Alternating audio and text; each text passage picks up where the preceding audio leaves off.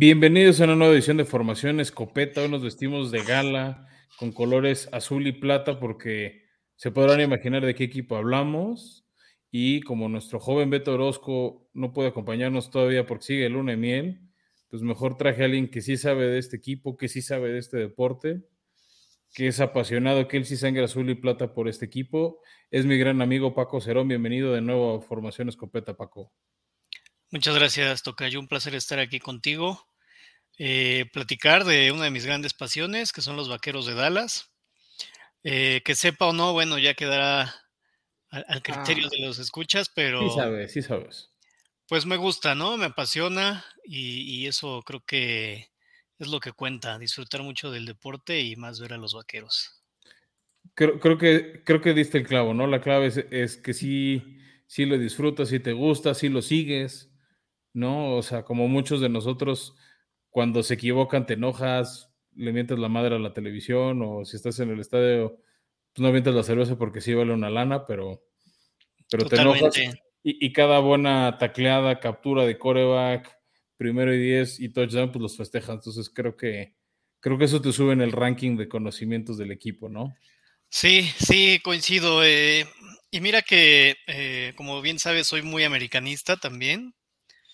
Pero creo que hay algo especial con los vaqueros que al ser una temporada tan corta, ¿no? 17 partidos al año de temporada regular, uno o dos más, si bien nos va en, postemporada, pues hace que, le, brinde mucho más atención, ¿no? Para mí los domingos giran en torno a ver a los vaqueros de Dallas. No me puedo perder un partido y, eso este, creo que eh, a veces no es tan sano, pero pues, ¿qué le vamos a hacer? Pasión es pasión. Está bien, no, y creo que ayuda, o sea, siendo mexicano, o sea, al menos pensando, ¿no? En, en el público mexicano que nos acompaña ahorita en Community Network o este, si lo están haciendo en YouTube, no lo olviden darle like y suscribir. O si nos están acompañando en formato de audio, pues gracias por Apple Podcast, Spotify, Google Podcast, igual su suscripción. Pero pues sí, en México tenemos la fortuna que estos equipos como Dallas, como San Francisco, los, los acereros, los Raiders, los pasan muy seguido, ¿no? O sea, hasta es más accesible, al, menos en temas de televisión, poder verlos. Este, claro. Sí, incluso creo, que, lo platicamos. Sí, lo platicamos creo que la vez pasada que, que, me invitaron. Una de las ventajas de los vaqueros es que siempre está en tele, ya sea abierta, cable, y si no, si vas atorado en el tráfico, incluso en radio. Creo que no sé si hay algún otro equipo del NFL que tenga esa, esa ventaja que incluso en radio puedes disfrutarlo. En Radio Pittsburgh, yo sé que la familia de Von Rossum, de el, gran locutor Fernando, sí consiguieron los derechos y creo que ahora es el hijo quien los opera o quien los administra con una estación de radio, este, de pero creo que es en frecuencia AM. Ah, ok. Este, Pittsburgh, ¿no? Pero sí, justo es, de los pocos. Pero bueno, este, Tocayo, pues, deja, pasemos a esta cobertura especial del equipo de la Estrella Solitaria. Y yo sé que tal vez suena medio troleo el, título de este episodio de este, es este año es el bueno, pero creo que hay argumentos para, para creerlo. Sí, creo que, creo que estamos acostumbrados, Tocayo, a, a, ese, a esa línea ya tan, tan famosa y tan trillada. Un poquito, pero mira, ahorita hablemos de los argumentos de por qué. In tight coverage. Y bueno, no, este, lo decíamos ahorita justo previo a la, cortinilla. Este año es el bueno, se vuelve trillado, pero el año pasado creo que Dallas jugó muy bien y nada más porque Filadelfia jugó un poquito mejor la, la lesión de Dak Prescott temprano en el año creo que le impidió a Dallas pelear hasta la última semana realmente estar en esos primeros cuatro sembrados y tener esa posición de privilegio que tuvo Filadelfia. Sí, yo también creo que fue una muy buena temporada, eh, partiendo desde el punto que estuvimos peleando en la división más disputada, ¿no? Eh, veníamos de algunos años en los que la división del NFC este era pues de las peores, si no es que la peor, la que más eh, Laxos daba los pases a postemporada. Me atrevo a decir que la 21 eh, fueron la peor división, ¿eh? o sea, justo un año antes. Sí, totalmente. O sea, creo que, no me es, o sea, no estoy siempre seguro, pero creo que solo un equipo, ninguno tuvo marca ganadora. Correcto. Sí, correcto. Y para esta temporada, esta última que terminó hace unos meses, fue totalmente lo contrario, ¿no? Hubo un momento faltando dos o tres em, fechas de la temporada regular en la que incluso se veía que estábamos adentro de postemporada los cuatro equipos. Em, eso pues habla muy bien de, la competencia que hubo en, la división y del desempeño que tuvieron tanto las Águilas como los Vaqueros. Eh, yo también pensé que traíamos más. Eh, en, algún momento pensé que, podíamos ganar la, división. Eh, sobre todo pensando en que a lo mejor las águilas se iban a ir desinflando y que nosotros íbamos a ir hacia arriba, pero pues al final las águilas fueron, fueron mucho más equipo al cierre de la temporada, tanto así que llegaron hasta, hasta el Super Bowl y que estuvieron cerca también de ganarlo. Una muy buena, muy buena actuación de, de Jalen Hurts. Pero pues creo que los, vaqueros ahí estuvieron compitiendo. Eh, yo creo que, mucho de lo que marcó diferencia fue el desempeño de los, eh, mariscales de campo, ¿no? Eh, Dak Prescott, a mi forma de ver las cosas, todavía está mostrando irregularidades que a lo mejor para hacer su séptima campaña en la NFL ya no debería de estar mostrando. Em, sí creo que es uno de los puntos débiles, a pesar de que eh, se vio mejor el equipo cuando regresó después de los cuatro o cinco, cinco fechas que estuvo fuera por la lesión en, la mano, en el pulgar. Eh, aún así, creo que hace falta ese salto eh, de calidad para poder aspirar a, a, etapas más avanzadas de la postemporada. Ya, pues vamos a ver qué tal este año. O sea, sí comparto un poco el análisis de, de que Dak no sé si es el gallo. O sea, a mí ese estilo y creo que me va a ir ganando poco a poco por la evolución de la posición. No me termine de convencer ese estilo del coreba corredor, sobre todo por el tema de las lesiones. ¿no? O sea, pero pues ya mejor le, le, decías, ¿no? O sea, tuvo un gran Super Bowl, se echó el equipo al hombro y si no es por ese error, yo creo que ese fumble chance sí ganaba Filadelfia el Super Bowl. Sí. O sea, ya es imposible ahorita saber qué tanto hubiera cambiado esa jugada o no el, el, marcador por el momento en el que se dio, ¿no? Se fue, fue a mitad del segundo cuarto, pero sí creo que la clave está en Dak, que ahora con la salida de Rogers a los Jets, es el coreback más veterano en su equipo del, lado de la nacional. O sea, ningún otro equipo tiene un coreback que, esté que haya estado tanto tiempo en la misma franquicia, ¿no? Y eso te habla un poco del cambio generacional y de lo que se espera de Dak. Y el otro cambio relevante, para ahorita empezar a hablar de quiénes llegaron, quiénes se fueron a agencia libre en los vaqueros, porque no va a salir la lámina, se le fue su coordinador ofensivo, Kellen Moore. Correcto. Se, fue a San Diego, de San Diego, a los Chargers de Los Ángeles, mala costumbre este, de, decir la ciudad. Se fue a los Chargers. Mike McCarthy va a tener un rol más importante, va a volver a decir otra vez jugadas. Entonces me llama la atención qué va a pasar con eso de, los vaqueros.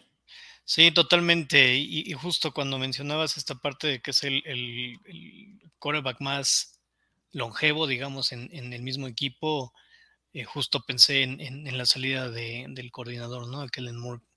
Eh, creo que va a ser eh, un cambio importante para Dak porque había estado tras Kellen Moore toda su, prácticamente toda su carrera.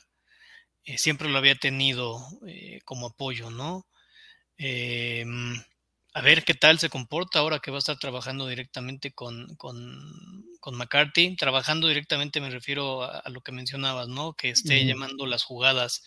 Él, porque si bien vamos a tener un coordinador ofensivo, las llamadas van a ser este, por parte del head coach. Eh, va a ser un cambio importante. Yo espero que se pueda adaptar. Creo que si algo ha mostrado Dak es eh, resiliencia y, adaptabilidad Em, pero pues se necesitan eh, otro tipo de características también para poder ser exitoso, ¿no?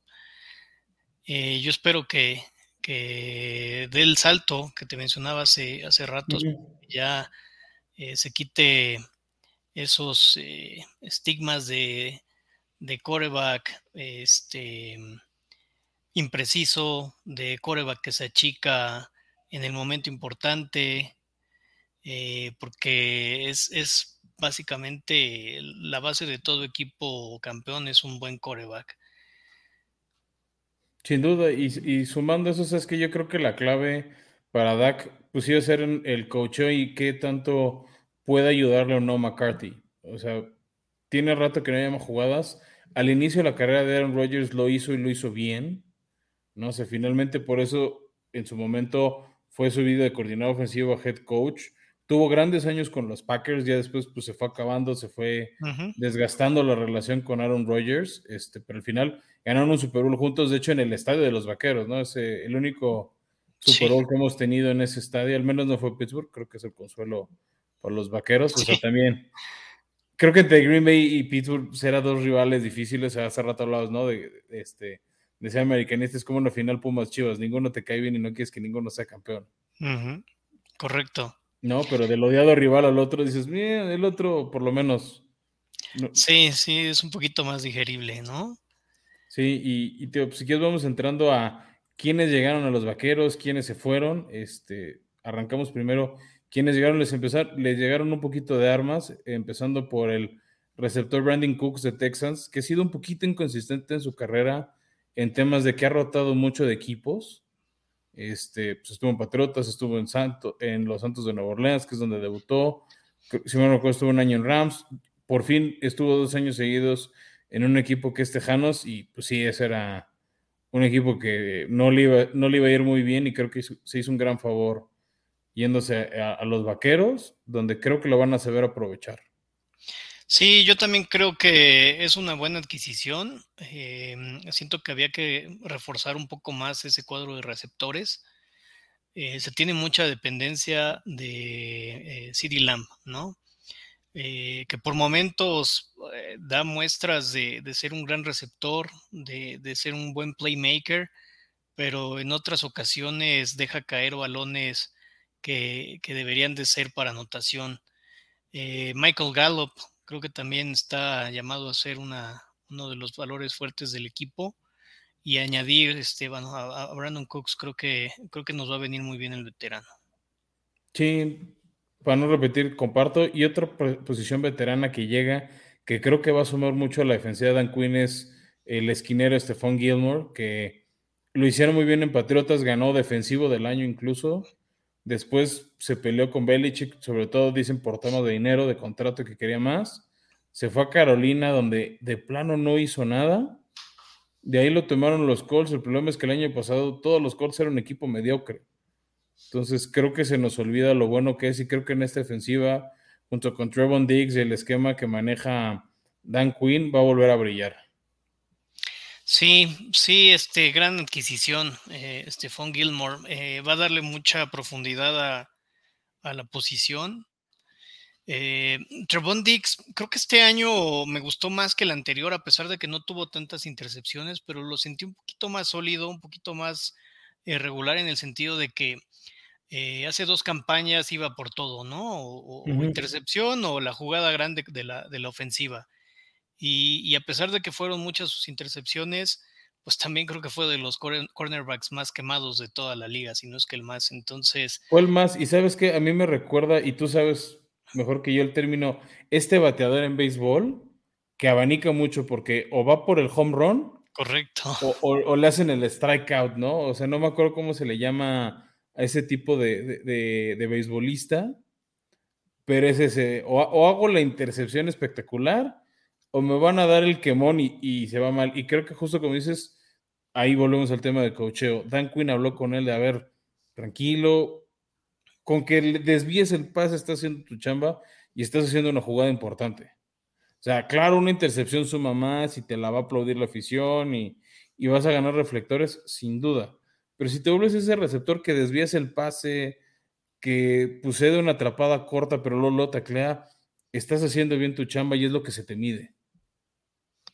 Sí, de acuerdo. Em, justo, eh, creo que la parte de las intercepciones eh, a veces parecía que pesaba más en el ego, ¿no? En, el, que fuera vistoso individualmente, pero yo prefiero que a lo mejor no tenga tantas intercepciones y que permita menos yardas a lo largo de todo el, de todo el partido y de toda la temporada, porque al final del día eh, eso es lo que nos va a permitir ganar los partidos, ¿no? Sí, y bueno, si quieres, vamos avanzando. ¿Quiénes más llegaron? Llegó un long snapper, Trent Sieg, de los Raiders. La verdad es que pues solo cuando estos se equivocan masivamente vamos a sabernos bien sus nombres, pero bueno, llegó él, llegó el corredor Ronald Jones de Chiefs. Este, pues se me hace que viene un rol secundario de, eh, o sea, ese de, ese de seguridad, válvula para terceras oportunidades. El caballo de batalla creo que va a ser Tony Pollard. También ahorita hablamos por qué llega Ronald Jones cuando hablamos de las bajas, pero bueno, creo que es un corredor interesante con experiencia que puede ayudar en el backfield y lograron retener a Leighton Van Der Esch. Esa creo que era una firma defensiva muy importante. Ya pronto prepararon, supongo, el mega contrato de Micah Parsons y lograron retener a Cooper Rush como coreback suplente. Creo que o sea, son de esos movimientos que luego no suenan tanto, pero son importantes pensando en potenciar las lesiones. No las deseas, pero es mejor estar preparado. Sí, coincido. Eh, creo que el tema de Ronald Jones va a ser secundario y en espera del desempeño de, Bond, eh, que fue adquirido en, el draft, eh, porque incluso pues él podría estarle ganando la, carrera, ¿no? Leighton Van Der Esk, merecidísima su, su, recontratación, digamos. Tuvo una temporada muy buena. Por fin se pudo alejar un poco más de las lesiones, quitando los últimos dos o tres juegos de temporada regular en los que, en los que tuvo, eh, tuvo que perdérselos por, por tema de, lesión, pero ya se vio que mientras agarre un ritmo de juego, eh, va incrementando su nivel de juego, ¿no? Y además le mete mucho orden eh, también a toda la, la defensiva ahí dentro del campo. Y Cooper Rush, pues, ¿qué te digo? Eh, Sacó las papas del horno cuando le tocó, ¿eh? O sea, cumplió. Sí, sí, sí, sí, con un esquema de juego un poquito más protector, dándole prioridad más al ataque terrestre, a pases cortos, sin exigirle tanto. En el momento en que se le exigió más, que fue en el partido contra Filadelfia, que tenía que mostrar ya más el brazo, ahí es donde le sufrió, donde se perdió el partido y, y con eso regresó Dak a la titularidad, ¿no? Creo que continuará con ese rol secundario en el que si, si Dak atraviesa por algún tipo de, lesión, bueno, pues entrará ahí al quite, pero fuera de eso no tendrá mucho más participación. De acuerdo, y ahora pasamos a las bajas. Creo que hay algunas que sí dolieron bastante, otras que pues, creo que tenían sentido. No, la primera baja que creo que duele a, a nivel afición es Ezequiel Elliott, que yo creo que todos coincidimos, ya venía la baja Qué lástima que el último recuerdo de él vestido de vaquero es esa jugada infame contra San Francisco que nadie entendimos qué onda. O sea, sí era una jugada desesperada, pero ahí creo que culpo a Kellen Moore y a McCarthy por falta de creatividad y no, no mandar algo más sí. vistoso, muy, pero bueno. Muy mal pensada, muy mal pensada la jugada y, muy mal ejecutada. Sí, eh, coincido contigo. Este, creo que a nivel afición eh, es una baja importante, sensible, que, duele por, por lo que se esperaba de, de Ezekiel Elliott, ¿no? A lo largo de su carrera.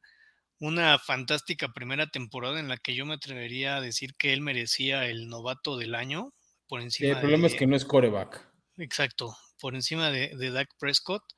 Eh, unas primeras temporadas muy explosivas, porque incluso fue el líder corredor dos de sus primeros tres años y pudo haber sido en, ese tercer año, bueno, en el que fue su segundo año de, carrera, también a lo mejor pudo haber sido líder, pero sufrió la suspensión eh, por parte del comisionado, ¿no? De, cinco partidos.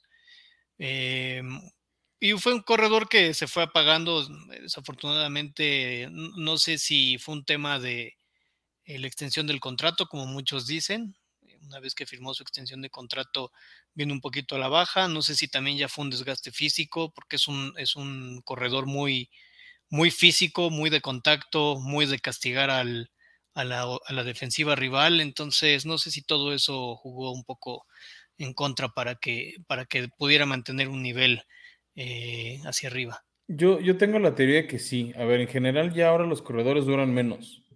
O sea, pocos corredores les pasa lo que a Ezekiel Elliott o a Derrick Henry, que les dan un segundo contrato y un segundo contrato bueno, ¿no? O sea, muchos navegan ahí flotando a ver qué les dan, qué consiguen, contratos de un año, dos años, o sea, ahí está, por ejemplo, Adrian Peterson, ¿no? Una son las lesiones que obviamente, pues sí, sí los marquen, y otras que pues sí van perdiendo esa explosividad, esa capacidad de romper este, tacleadas y escaparse. Y con Ezequiel, desgraciadamente para él, ese declive se notó. Y lo único que sí creo que no vas a extrañar de Ezequiel es ese talento para generar fumbles en la zona de gol que, como lo pegó a Dallas el año pasado. Sí, sí, tienes razón. Eh, tienes razón, pero, pero creo que en el balance general es una baja que muchos eh, vamos a sentir. Eh, si bien venía en, una especie de, declive en su carrera, yo creo que en el fondo todos esperábamos, todos, me refiero a los, a los aficionados de los vaqueros, esperábamos que, que, el siguiente año regresara, ¿no? Al, al, nivel que había mostrado. Pero bueno, pues nada más que desearle suerte donde quiera que acabe y, y pues a mirar hacia adelante con lo que tenemos. Vientos. Luego, otras dos bajas sensibles. Este, una es el guardia Conor McGovern, que se va a los Bills. Yo, o sea, de todos modos, Dallas ya había empezado un ciclo de renovar su línea, entonces, eh, o sea, como que duele porque es experiencia, porque era bueno, no era estelar como también la misma línea que, que, le ayudó a esos dos campeonatos de líder corredor Ezequiel, pero bueno, se extraña. Y la otra baja, creo que muy sensible, es la de Dalton Schultz. Ya había estado el año pasado jugando con la etiqueta de jugador franquicia. Eh, no se logró esa extensión a largo plazo. Ya hablaremos de quién va a ser su, reemplazo porque lo tomaron en el draft. Pero bueno, creo que sí se va a extrañar porque empezaba a agarrar un, aire, ¿no? Este, empezaba a, hacernos recordar a otros alas cerradas importantes de Dallas. Este, y pues se fue a los Tejanos, ¿no? O sea, cosa rara, pero seguro ahí le dieron la lana que él quería. Sí, em, como dices, empezaba a, agarrar regularidad, a tener muy buenos em, desempeños en los partidos. Después de la salida de Jason Witten, que para mí es top 3 en la historia de las alas cerradas de los Vaqueros de Dallas, eh, se había sentido, ¿no? Esa baja eh, en la posición, sobre todo porque Jason siempre había sido el, ¿cómo le llaman? La mantita de, de seguridad de los quarterbacks, de, tanto de Romo como de, de Dak, ¿no? Eh, si había que voltear a algún lugar para tener unas manos seguras y, y, poder buscar la primera oportunidad, volteabas en primera instancia a ver a, a Jason Witten. Con Dalton Schultz, me parece que en esta última campaña es lo que se estaba encontrando, se estaba logrando eso. Eh, sí, pues sorprendió, a mí en lo personal me sorprendió que no se pudiera llegar a un acuerdo y pues vamos a ver si, si ahora el, eh, el, nuevo drafteado de, Michigan nos puede dar resultados similares o mejores. Pues sí, y mira, ya para cerrar las bajas, se fue eh, el linebacker Luke Grifford, no era titular, era un jugador más bien de rotación, se va a los Titanes, a un mismo esquema, nada más con Mike Gravel, a ver qué tal. El receptor Noah Brown, que era como el receptor 3, 4 del equipo, que sí tuvo algunas jugadas importantes, me acuerdo con el número 85, pero creo que no es de las bajas más sensibles. Y su long snapper Jake McQuaid, que se fue a Detroit, ¿no? Y por eso llegó eh, eh, el señor Sig de los Raiders. Este, teo, bajas, estas últimas tres, pues no sé qué tan sensibles son. El tiempo dirá, este, pero creo que lo suplieron de manera rápida. De acuerdo. Sí, creo que no fueron tan sensibles em, y, se tomaron decisiones para, para poder cubrir esos huecos. Sí, y ahora pasemos al draft. Ya hablabas tú un poco de eso. Este fue un draft interesante para los vaqueros. Eh, se hablaba mucho de que en la primera ronda se iban a ir por un tight end. Sonaba mucho el nombre de Dalton Kincaid, un pick antes de Dallas, que era el de los jugadores de Jacksonville, seguía ahí disponible y lo que mucha gente cree es que Bills cambió ese pick que lo usó para agarrar a Dalton Kincaid para ganárselo a Dallas. Entonces empezó a entrar la duda de qué iba a hacer Dallas cuando llegó su turno. Hicieron un pick interesante, agarraron al tackle defensivo Massey Smith, este, que, que viene con bueno, con, con, ¿cómo decirlo? Con una buena proyección de talento, es del estilo de jugadores que le fascinan a Dan Quinn, y si este güey la rompe en su año novato, la defensiva de Dallas va a estar muy, muy bien. O sea, Dallas sí necesita que Massey Smith viva el potencial, que se espera. Viene una, ofensiva, una defensiva, pero interesante, con el otro Harbaugh allá en Michigan. Este, no sé tú cómo lo ves como fan del equipo. Yo lo veo eh, bien, creo que cubre un, una posición que necesitábamos, un, tackle defensivo que nos ayudara a fortalecer el, la defensiva terrestre, ¿no? Eh, la defensiva contra, contra la carrera. Y más si eh, quieres parar a Filadelfia. Correcto, correcto. Este, diste justo en el, en, el clavo. Eh, Filadelfia está súper armado, ¿no? De por sí ya era un equipazo con una línea ofensiva espectacular.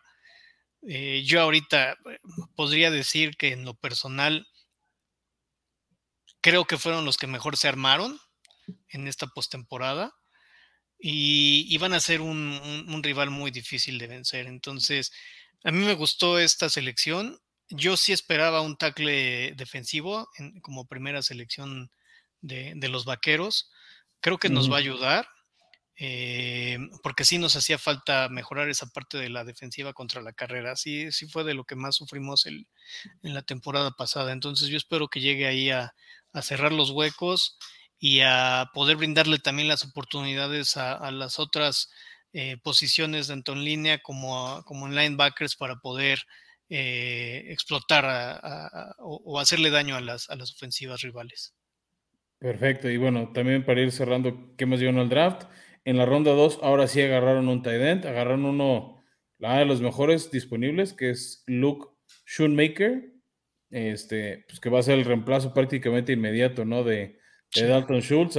no sé si puede ser el siguiente Jason Witten, eso solo el tiempo lo dirá, pero sí es un jugador bueno, o sea, creo que sí tiene esa dualidad que necesita Dallas de alguien que pueda quedarse en la línea a proteger o pueda salir por pase. Es buena opción en zona roja, pensando en los touchdowns en línea de gol, entonces suma y, y nada más para decir rápido quiénes más llegaron porque ahí hubo una anécdota padre de Dallas.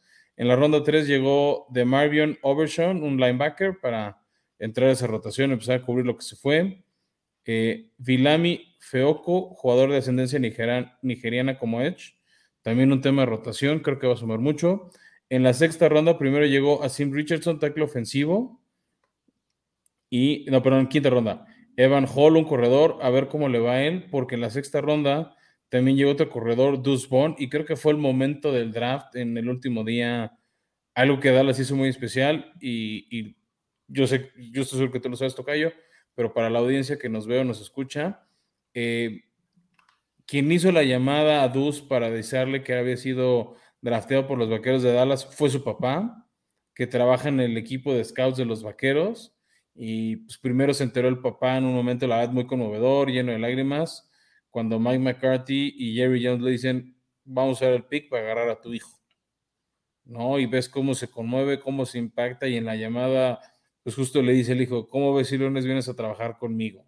¿No? O sea, creo que es un momento emotivo, súper especial, la verdad muy único. No sé qué tan seguido podemos volver a ver esto en la NFL.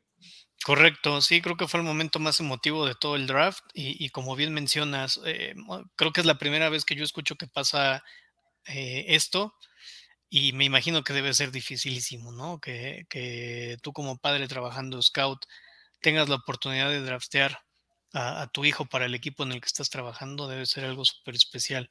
Y que además no es nada más eh, una llamada por llenar un, un lugar, ¿no? O por cumplir eh, con, un, con, una selección. Parece que, que, puede darle mucha profundidad al, al, cuerpo de, corredores. Creo que va a ayudar mucho ahí eh, como, como backup de, de Pollard. Y, pues ojalá este, sea, sea el principio de una carrera muy importante con los vaqueros. ojalá que sí, tengas voz de profeta. También creo que lo que le puede ayudar a, a, a y por ahí en la quinta ronda a Evan Hall también es la lesión de Pollard fue una lesión fea en ese partido contra San Francisco. Creo que. O sea, sí culpo a la falta de creatividad ofensiva, pero también creo que se diezmó mucho eh, el plan de juego de los vaqueros con la lesión de Pollard y el potencial de Pollard. ¿no? Ahí es donde veías la diferencia como en calidad, talento que te daba Pollard contra lo que te daba Ezekiel Elliott a lo largo del partido. ¿no? Ahí, ahí creo que esa es la razón también por la que lo cepillaron. Este y lo que se puede esperar. Y ahora, pues aquí calificamos un poco información escopeta, cómo vimos las respuestas de, del o, el accionar de los vaqueros contra sus necesidades. Cubrieron tranquilamente línea defensivo, linebacker, ala cerrada y la posición de edge, que ahí realmente era un tema de rotación, donde creo que se quedaron cortos es en receptor y esquinero. Running back, pues puede ser un push porque agarraron corredores hasta quinta, sexta. O sea, Sí, por, de por acuerdo. potencial pueden ser buenos, ¿no? O sea, vamos a. Les quiero dar el beneficio de la duda, por eso es en amarillo, porque igual y, y me caen en la boca y son buenos. Correcto. Sí, yo creo que eh, todos esperábamos que por ahí tomáramos algún receptor abierto. Eh, lo, lo fuimos a agarrar hasta la última ronda y, y- y la verdad es que veo muy difícil que sea alguien que se quede en el equipo. Eh, en cuestión de, del corredor, eh, mencionaba, ¿no? Creo que, creo que Bone puede ser alguien que nos dé la sorpresa. Eh, lideró todo el college en, en yardas totales la temporada pasada, entonces a pesar de que venía pues no de, de un equipo estelar, digamos, eh, tal vez nos pueda dar una buena sorpresa por ahí. Yo creo que en términos generales el accionar de los vaqueros en este draft fue bueno, de, de, de bueno, eh, con un, una calificación como le ponen los gringos, tal vez un, un, un B, B plus. Eh, y, y, pues yo espero que, que ahora que arrancan eh, su carrera muestren potencial para quedarse en el roster final y, y que le ayuden al equipo a, a llegar al, al, al, supertazón que tanto estamos añorando. Pues mira, ya que, ya que lo dices, no, nos sirve transición. Vamos a hablar de, del calendario de los vaqueros. Este, también la proyección de ellos, creo que va acorde, o sea, en tema de cómo están las apuestas de altas, bajas, creo que está muy ad hoc a los vaqueros. Eh, o sea, el potencial, creo que entre ellos y Filadelfia va a estar la división, o sea, hablando así en términos Totalmente. base de qué tan peleado o no peleado puede estar. Creo que está entre Dallas y Philly. Eh, porque los dos tienen buen roster. Creo que lo que puede jugar a favor de los vaqueros es que Filadelfia perdió sus dos coordinadores defensivos y ofensivos. Y creo que va a haber un pequeño bajón de nivel por eso. Pero mira, si quieres, vamos viendo el calendario de Dallas. Tú, como fan, me vas diciendo. Yo aquí llevo, digamos, el score de victorias, derrotas. Uh -huh. Pero abren, y creo que mucha gente que no somos fans de estos equipos estamos medio asqueados de que siempre el primer domingo por la noche es Dallas Gigantes. Este es de visita, pero hijo, de repente es como ya, o sea, hay 32 equipos, ¿por qué siempre abrimos con este? Sí, este, totalmente eh, de acuerdo con que siempre son ellos. Para mí eh, es un placer, ¿no? Sin embargo, sí me gustaría verlos más en la tarde. A mí, a mí el juego de domingo en la noche ya me causa un poquito más de, de, eh, Lo de pereza, ¿no? Pero, yeah. pero en el justo voy a estar en ese partido, Tocayo. Ah, mira. Voy, voy, a ir a ver a los vaqueros este, contra los gigantes en territorio enemigo. A ver qué tal nos va. Yo estoy pensando que es una victoria para, para los vaqueros. Yo, yo, también la veo. Luego la siguiente semana el debut en casa va a estar interesante contra los Jets de Aaron Rodgers. Que no sabe perder en, en, en ATT Stadium. Que creo que es lo rudo para, para, para tu equipo, ¿no? O sea, Aaron Rodgers, o sea, lo dice su biografía de Wikipedia, que es el dueño de los vaqueros de Dallas o el dueño del ATT Stadium, no recuerdo cuál de las dos, de justo cómo se los trae de hijos. Sí. ¿No? Sí, desafortunadamente es, es cierto. Eh, y además es un, es un coreback muy talentoso, ¿no? Pero es un coreback muy pesado. Eh, un coreback que suele caer mal. Y... Dilo, dilo, bien, puedes decirlo aquí sin censura. Es un coreback mamón. Sí, es un coreback mamón, como bien dices. Y siendo aficionado a los vaqueros, hemos tenido que sufrirlo ya por muchos años. Pero creo que esta va a ser eh, en, el, en, la ocasión en la que los vaqueros le puedan ganar en, en, en, campo local, yo le doy victoria a los vaqueros. Yo, yo tengo mis dudas, sobre todo porque luego tardan en carburar los vaqueros a principio de año. Pero después creo que vienen dos partidos que son cheque al portador, Arizona y Patriotas. Este, sobre todo el de Arizona, Arizona, si tienen más de 3, 4 victorias este año va a ser un gran año para ellos por lo que se uh -huh. ve. Entonces, y, y en, en, ese domo a principio de año Dallas debe ganar fácil. Y luego en casa ante los Patriotas tienen que ganarles. Este, la verdad es que por donde lo veas, Dallas hombre por hombre es mejor en general. Tal vez entrenadores donde Patriotas lleva mano, pero si no responden en la cancha, me inclino por, por Dallas. Y luego en la semana 5 viene lo que creo que puede ser un juegazo. Sí, yo también creo que va a ser un gran juego. Eh, desafortunadamente creo que ahí vamos a, perderlo eh, contra Mr. Irrelevant de la temporada pasada, pero que demostró ser un, un coreback con muchísimo potencial.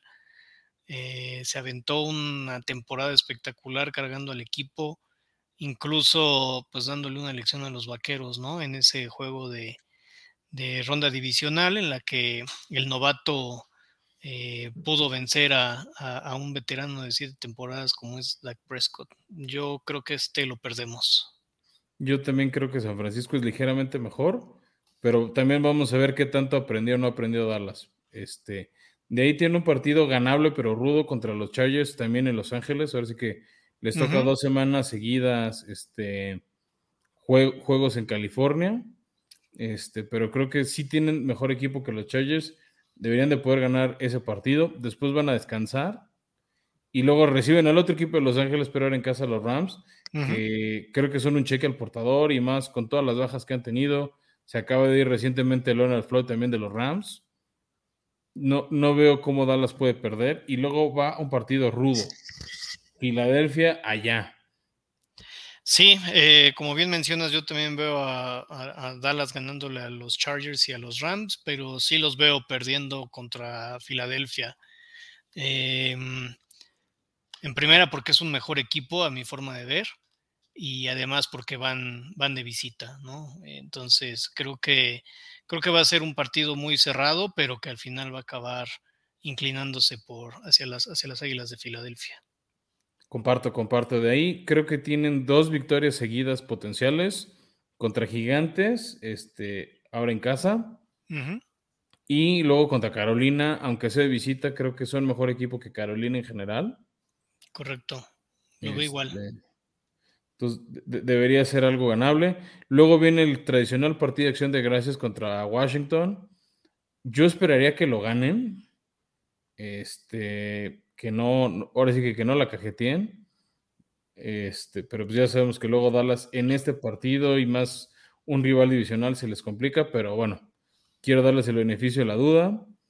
De ahí repiten jueves por la noche contra Seattle en la semana número 13. Este también creo que tienen con qué ganarlo. Va a ser un poquito más apretado. Sí, yo también voy eh, con, con, los vaqueros tanto Seattle como Washington, ¿no? Eh, sí creo que creo que tenemos con qué con qué ganarlo. Tienes razón en que solemos eh, dar el bajón en, los juegos de, Thanksgiving, pero creo que en este momento eh, somos un mejor equipo que, Washington y que debemos de salir con la victoria. Y Seattle, bueno, pues creo que no es por hacer menos a, Seattle, pero creo que sí está marcada la diferencia. Yo digo que sí, de ahí creo que sí van a dividir la serie con Filadelfia y Dallas como que va, a empezar a agarrar momentum, ¿no? Porque si estamos pronosticando bien, van a sumar cinco victorias seguidas, ¿no? O sea, después de esa derrota con Filadelfia en la semana nueve, cinco victorias al hilo muy posibles. Yo, fíjate que contra Filadelfia... Eh, ¿Crees que pierdan los estoy, Lo estoy poniendo como derrota sí, sí creo que Filadelfia es un mucho mejor equipo. Eh, tienen una línea ofensiva espectacular, y, para mí una línea ofensiva es clave para, para el buen desempeño de, un equipo. Creo que esos son las que marcan mucha diferencia, ¿no? Son, por algo son los que, los que tienen, los que se ganan los big box, como dicen. Em, un gran equipo con muy buen cocheo y, creo que para ese momento van a venir también encarrerados y, por ahí nos vamos a llevar nosotros la derrota. Ya, Ojo, a, ver, a ver qué tal de ahí. Viene un partido muy difícil en la semana 15, ya estamos entrando a territorio de Sembrino contra Buffalo en Orchard Park. Yo sí me inclino por, por Buffalo. Ellos creerán que ya con eso se empiezan a cobrar esos Super Bowls de hace 30 años siendo sinceros, no es lo mismo ganar un partido temporada regular que, que ganar un Super Bowl. Sí, sí, sí, sí. Este, Pero coincido contigo. eh, en mi caso, en mi escenario es segunda derrota consecutiva. Perdemos contra los Bills. de ahí otro partido difícil, pareciera que no, pero Miami en casa. Obviamente la clave es que Tua esté sano, ¿no? Que Tua Tango Sí. Bailoa pueda, pueda estar al nivel. Pero si está sano, eh, creo que puede ser otra derrota de Dallas y todo el mundo empezaría a prender los focos, dos, tres derrotas seguidas. Después de cinco victorias, Mike McCarthy, su consistencia, Dak Prescott, o sea, se prenderían muchos focos en ese momento por lo mismo y entrarían una semana 17 muy complicada contra Detroit. Este equipo que creo que va al alza, este, pero creo que Dallas por ser local podría podría ganarlo y cerrar ganándole a Washington de visita. O sea, creo que es un poquito apretado, sobre todo la de Detroit. Y creo que la de Washington van a llegar a un esquema de tienes que ganar para en una de esas seguir peleando la división. O sea, yo los proyecto 12-5. Ujú. Este, tranquilamente cubren las altas de nueve y media victorias. Pero va a estar rudo. Pero creo que Dallas hoy por hoy es el segundo o tercer mejor equipo de toda la conferencia nacional. Sí, yo, yo creo que a los Delfines les ganamos. Eh, somos eh, un, un mejor equipo, creo, en todas las líneas. Y, y desafortunadamente Tua sufre mucho de lesiones, ¿no? Entonces, sí es eh, difícil de saber si va a alcanzar a llegar sano hasta la semana 16. Detroit, como bien dices, va a la alza, pero veo difícil que se saque los fantasmas que viene arrastrando de tantas temporadas, ¿no? Entonces yo creo que ahí, ahí vamos a llevarnos nosotros la, la victoria y cerrando con una victoria contra Washington para un récord de 13-4. Mira, creo, creo que ese es un buen récord, tío, entre 13, 12 victorias. Pues mira, esta línea de, de altas tranquilamente la, la cubren. Este. Sí, o, o yo no veo que tengan problemas para cubrirla, no deberían de tener problemas para cubrirla este, lo- los vaqueros.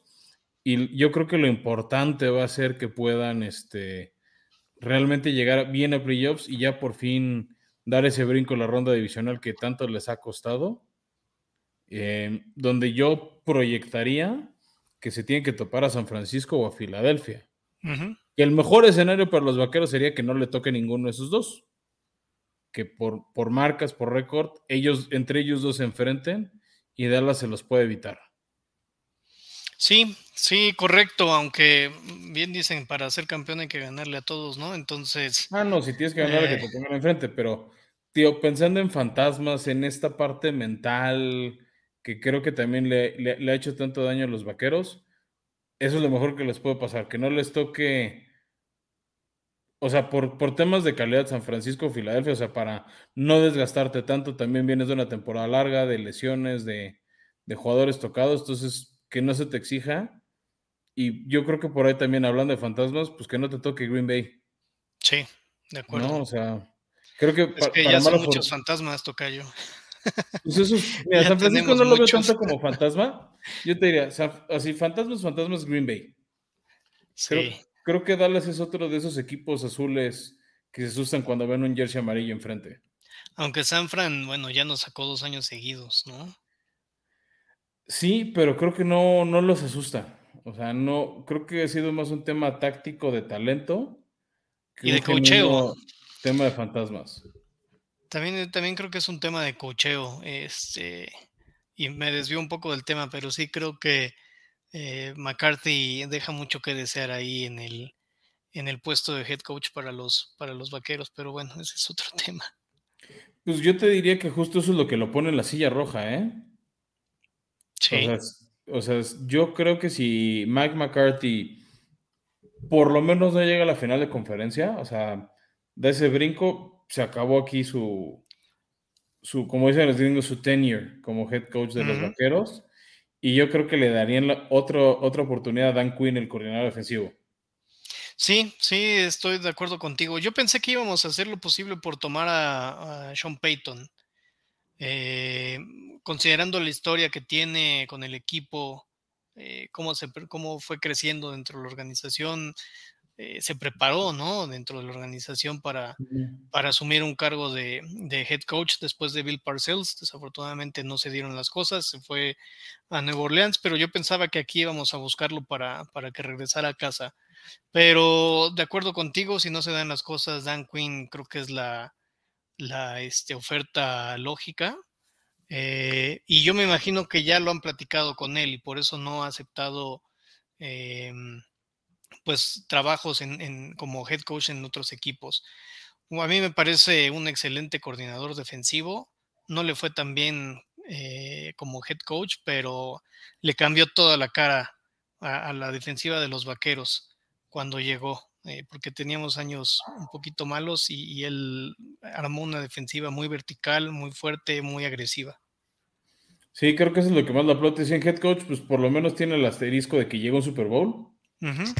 El tema es que su coordinador ofensivo era Kyle Shanahan, ¿no? Que ahora pues lo enfrentará con, San Francisco, que lo, lo, ha estado haciendo bien, pero también pues Shanahan ha tenido sus fantasmas, de hecho, y ahí va el preview para los que nos quieran acompañar la próxima semana. Vamos a grabar con el vicepresidente del club de fans de 49ers una dinámica como contigo, ¿no? Para, para hablar con un fan pues más clavado del equipo, ¿no? Al final yo aunque este, soy, soy cowboy honorario por toda mi familia, mis papás, mis, mis hermanos, mis tíos, mis primos son vaqueros, yo no lo soy, pero le tengo precio al equipo y sí, pues, lo sigo, lo monitoreo, pero no es lo mismo. Y te decir, yo creo que Dan Quinn va a ser un gran coordinador defensivo. Tengo mis dudas como head coach. Igual y ya aprendió. Creo que está bien ahí McCarthy.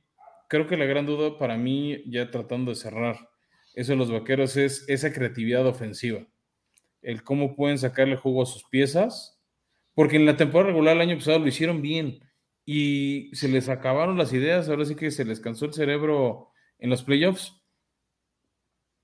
Sí, este, yo creo que eh, es, la... Eh, cuando piensas en Keller Moore, creo que eso es lo que, lo que te viene a la mente, ¿no? Este, altas y bajas, jugadas muy creativas en las que demuestra ser o da señas de ser un genio ofensivo y de repente llamadas de, jugadas que no te explicas y que terminan eh, desestabilizando eh, la cadencia de una ofensiva, ¿no? Entonces, eh, altas y bajas, creo que es algo que se tiene que mejorar porque tenemos las herramientas para tener una muy buena ofensiva. Pues veamos qué tal, ¿no? Yo pero les tengo, les tengo un quechito de fe a los vaqueros, veamos qué tal. Y pues ya para cerrar, agradecerte, Tocayo, que nos hayas acompañado nuevamente acá en Formación Escopeta, este, para hablar de, este equipo que tanto te apasiona, que tan, tanto te gusta y que ojalá den ese salto de calidad. Creo que tienen el roster para hacerlo. Genuinamente creo que, aunque está trillado, pero creo que este año puede ser el bueno, por lo menos para llegar a la final de conferencia. Para mí el top 3 de equipos de la Nacional es Filadelfia, San Francisco, Dallas y podemos discutir largo y tendido por mucho tiempo el orden. Sí, de acuerdo. Y ahí está todo. Yo creo que la clave a favor de Dallas es esa defensiva. O sea, yo, yo les diría, quieren un, un, tic ahí de, apuestas, confíen mucho en las bajas de la defensiva de los vaqueros.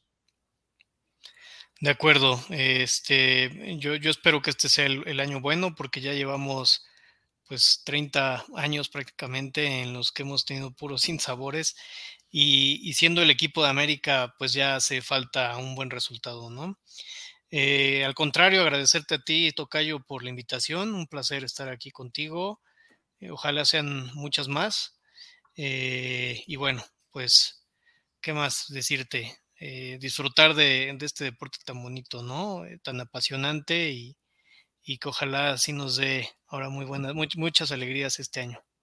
ojalá que sí, ya cada vez falta poco menos para que regresen los partidos, ya mero, ya empezaron los minicamps obligatorios, entonces eso ya es señal de que, de, que cada vez se acerca a lo mejor, la mejor etapa del año que es la temporada regular, así que pues ahí está, ya vieron también varios nombres de su, para pensando en su fantasy y, sin duda si, si, la vida y la, salud nos lo permite toca yo, te buscaremos traer de, de regreso por acá y pues muchas gracias a todos, no se olviden por favor su like, su suscripción, su reseña si les da tiempo, este, su recomendación con alguien más y nos veremos por este espacio dentro de una semana, pero ahora para hablar de, de ese equipo gambusino que trae buena rivalidad con los vaqueros. Gracias y bye.